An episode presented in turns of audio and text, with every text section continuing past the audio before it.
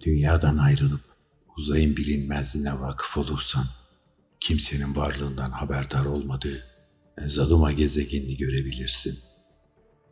Gezegene ulaştığında unutma, henüz bir insan tarafından çiğnenmemiş topraklar üzerindesin. Burada senin kuralların ve konuştuğun dil geçmez. Ama yine de korkmana gerek yok.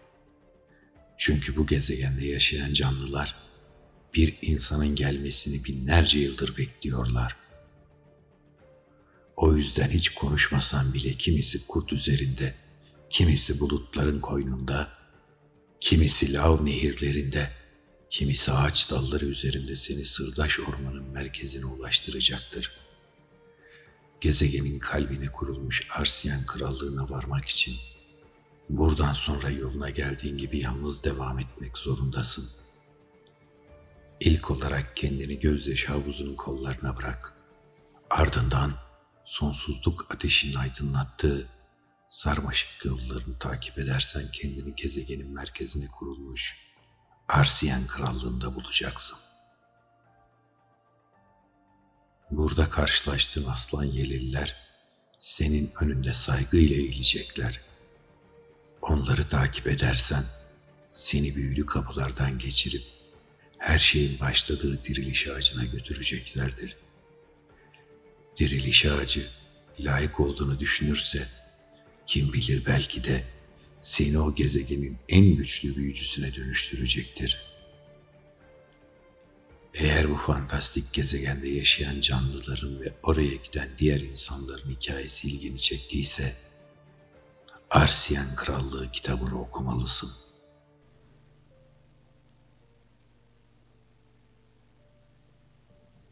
Mehmet Kerim Ersan'ın yazmış olduğu Vegiz kitaptan çıkan Arsiyen Krallığı kitabından kısa bir tanıtım okuması yapacağım şimdi sizlere. Uyanma Güz mevsim başlamıştı ve doğa sistemli ilerleyişini sürdürüyordu. Ağaçlar ağarmış, saçlarını tel tel döküyordu. Rüzgar yaprakları sağa sola savruluyordu. Toprak yolun bitiminde olan taş duvarlı evin kireçlenmiş yüzeyi sararmış, kışın şiddetli soğuklarından korunmak için tahta pencerenin önüne naylon çakılmıştı. Evin sağ yamacında kalan dere, kurumaya yüz tutmuştu ve içerisindeki su güç bela ilerliyordu. Dere dört gözle sonbaharda gelecek yağmurları bekliyordu. Bitmez tükenmez susuzluğunu gidermek istiyordu. Yağacak olan yağmur dereye can, rastgele etrafına öbeklenmiş ağaççıklara ölüm getirecek ve sel hepsini köklerini saldıkları topraklardan söküp götürecekti.'' Oysa ağaççıkların hayalleri ise tohumlarından doğdukları evin yanındaki ataları gibi birer ulu ağaç olmaktı. Bu yüzden can havliyle sımsıkı toprağa tutunuyorlardı. Bunları düşünürken Ede kafasını kaldırıp gölgesinde oturduğu ağaçlara baktı. Artık onlar da kendisi gibi büyümeyi bırakıp eğilmeye başlamıştı. Ede 1.75 boylarında oldukça düzgün yüz hatlarına sahip, hafif sivri burunlu, 70 kilo civarında 80'li yaşlarını geçmiş bir ihtiyardı. Hiçbir zaman aç gözlük etmemiş, her şeyi kararında tüketmişti. 30'lu yaşlarda karşılaştığı bir falcı onu çok etkilemiş, o istediği için şarabı bırakmıştı. Sanırım bundandır ki yanakları kıpkırmızıydı ve şimdiye kadar uyurken hiç hordamamıştı.'' Saçları kafasını ortadan terk etmiş, sadece kulakların üzerinde ince bir şerit halinde kalmış olanlar da tamamen ağarmıştı. Kafasına taktığı kadife kasketle bu açını kapatıyordu. Övünç kaynağı kaşları ise hala siyahtı. Paçalarından tutup geri getiremediği zamanın gençken farkında değilken şimdi nasıl hızlı geçtiğini anlayabiliyordu. İnsanlar da ağaçlar arasında sürekli bağlantı kuruyordu. Ağaçlar köklerinin üzerinde duruyor ancak onlar çürüdükten sonra devriliyorlardı. Ama onu hala bu hayatta tutan neydi? O da köklerini çoktan salmış, oğullarını büyütüp yıllarca onların üzerinde yaşamıştı. Oysa şimdilerde oğulları da yaşlanmış, kendi oğullarıyla birlikte yaşıyorlardı. Madem ki kökleri çoktan çürümüştü, neden ayrılamıyordu bu hayattan? Ölümle daha önce birkaç defa imtihan olmuşsa da hepsini kazanmıştı. Ne güçlüklerle karşı karşıya gelmiş, kimleri alaşağı etmişti. Lakin şimdi ruhunu hiç görmediği, dokunamadığı, tarif bile edemediği birine teslim etmek zoruna gidiyor ve ondan çok korkuyordu. Her şeyin farkına çoktan varmıştı. Yendiği bütün adamları aslında o yenmiş, yıllardır bildiğinin aksine sevdiklerinin tamamını o elinden almıştı. Şimdi o seri katilin kokan nefesini ensesinde hissediyor. Bu yük ona çok ağır geliyor ve ruhu altında eziliyordu. Bazen sandalyesinden kalkamamasının sebebi ve belini büken de buydu. Ara sıra onunla muhakeme eder, geçmişini yad ederdi. Ailesi onun kendi kendine konuştuğunu zanneder. Bunadığını düşünürdü. Buna çok üzülürdü. O yüzden onları görünce hemen susardı. Geriye kalan her şeyden memnundu. Et diye süt diye karışmıyor, sabahtan akşama kadar ağaçların gölgesinde gelene geçene bakıyor, ileride dereyi izleyeceği kabristandaki yerine bakıyordu. Bazen bir şeyler yapmak istiyor, olabildiğince kendini zorluyor ama yaptığı işten hiç azalmıyordu. Sadece at binme hevesi sönmemiş, at sırtında engin dağların arasında kalan ovalarda gezmek, çiçekler arasında kaybolmak, gecenin ayazında üşümek istiyordu. Ona da küçük torunu müsaade etmiyordu. Bazen bu duruma küsüyordu. Fakat hiç kızmıyordu. Torunun da kendini görüyor, herkesten çok onu seviyordu. Bastondan güç alarak doğrulup ağır adımlarla eve yöneldi. Kapıdan içeri girince her daim sekinin ortasına minderlere hazırlanmış yerine oturdu.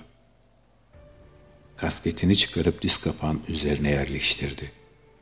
Güneş artık naylonun yeşil gölgesini pencereden içeriye yansıtmıyordu. Sonbaharın ikinci ayda bitmiş olmalı diye düşündü. Yıllardır yaşadığı bu eve göre hareket ediyor, güneş ışınları duvarı ortaladığında ekine çıkıyor, köşesine vurduğunda harmanını yapıyor, pencereden içeri süzülmeyi terk ettiğinde ise elini eteğini içten çekiyordu.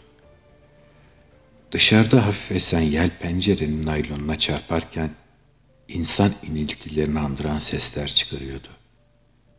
Aniden naylon gökkuşağı rengine bürününce hızlıca yerinden kalkıp kapının eşiğinden gökyüzüne bakarak ''Geldi yine bu pezevenk, hay lanet olasıca her gele'' dedi. Zaduma gezegenine girdiğimde çok büyük bir ışın fazı belirir herkes koruyucuları olan benim geldiğimi anlardı. Eden'in arkamdan küfür etmeyecek kadar yiğit olduğunu bildiğimden gökyüzüne bakarak ettiği küfürleri duyabiliyordum. Canım çok sıkkındı. Can dostum Yunan'ın yanına yani evimize gitmek istemiyordum fakat başka şansım yoktu. Ona başarısız olduğumu söylemek beni utandırıyordu.'' Gözüme kestirdim ücra bir yere inip sıradan insanlar gibi yürümeye başladım. İçimden ne gün ışığına karışıp gitmek ne de bir kuş olup süzülmek geliyordu. Onun yerine uzun uzun sıçramaya başladım. Evimizin önüne vardığımda durdum. Ev tamamıyla devasa bir ağacın içine kurulmuştu. Genişçe bir oyuktan geriliyordu. Bu Yula'nın insanlar Zaduma'ya geldikten sonraki eviydi.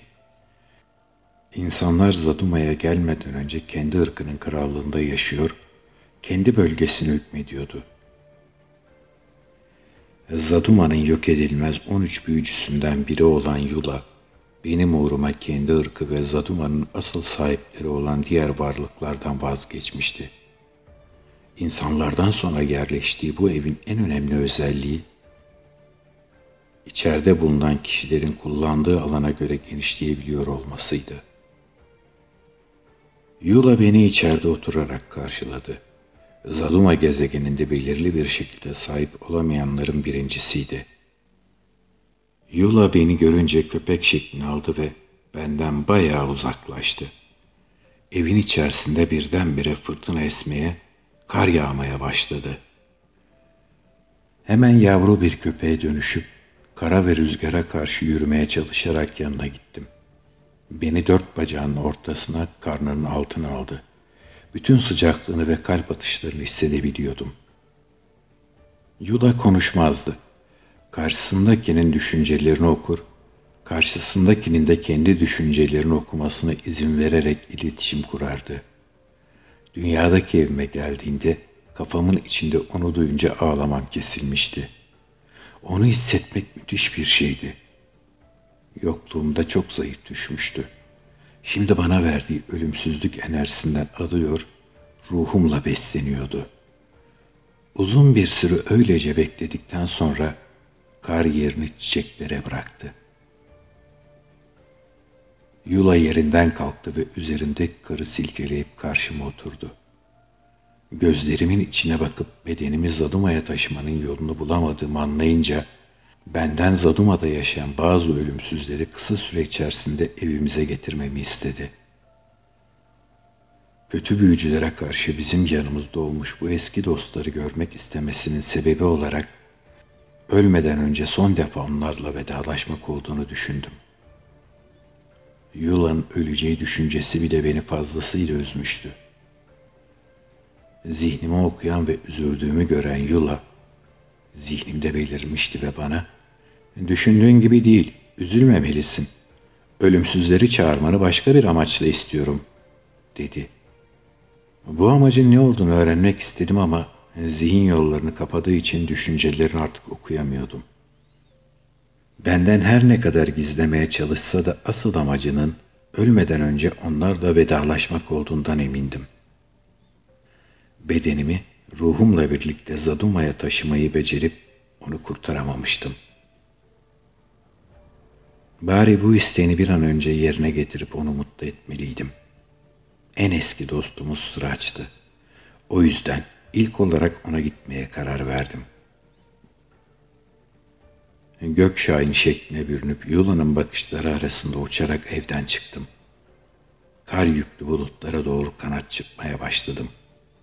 Yeteri kadar yükseldikten sonra Sıraç'ın evine doğru kendimi boşluğa bıraktım. Devamı Arsiyen Krallığı kitabında. Keyifli okumalar dilerim.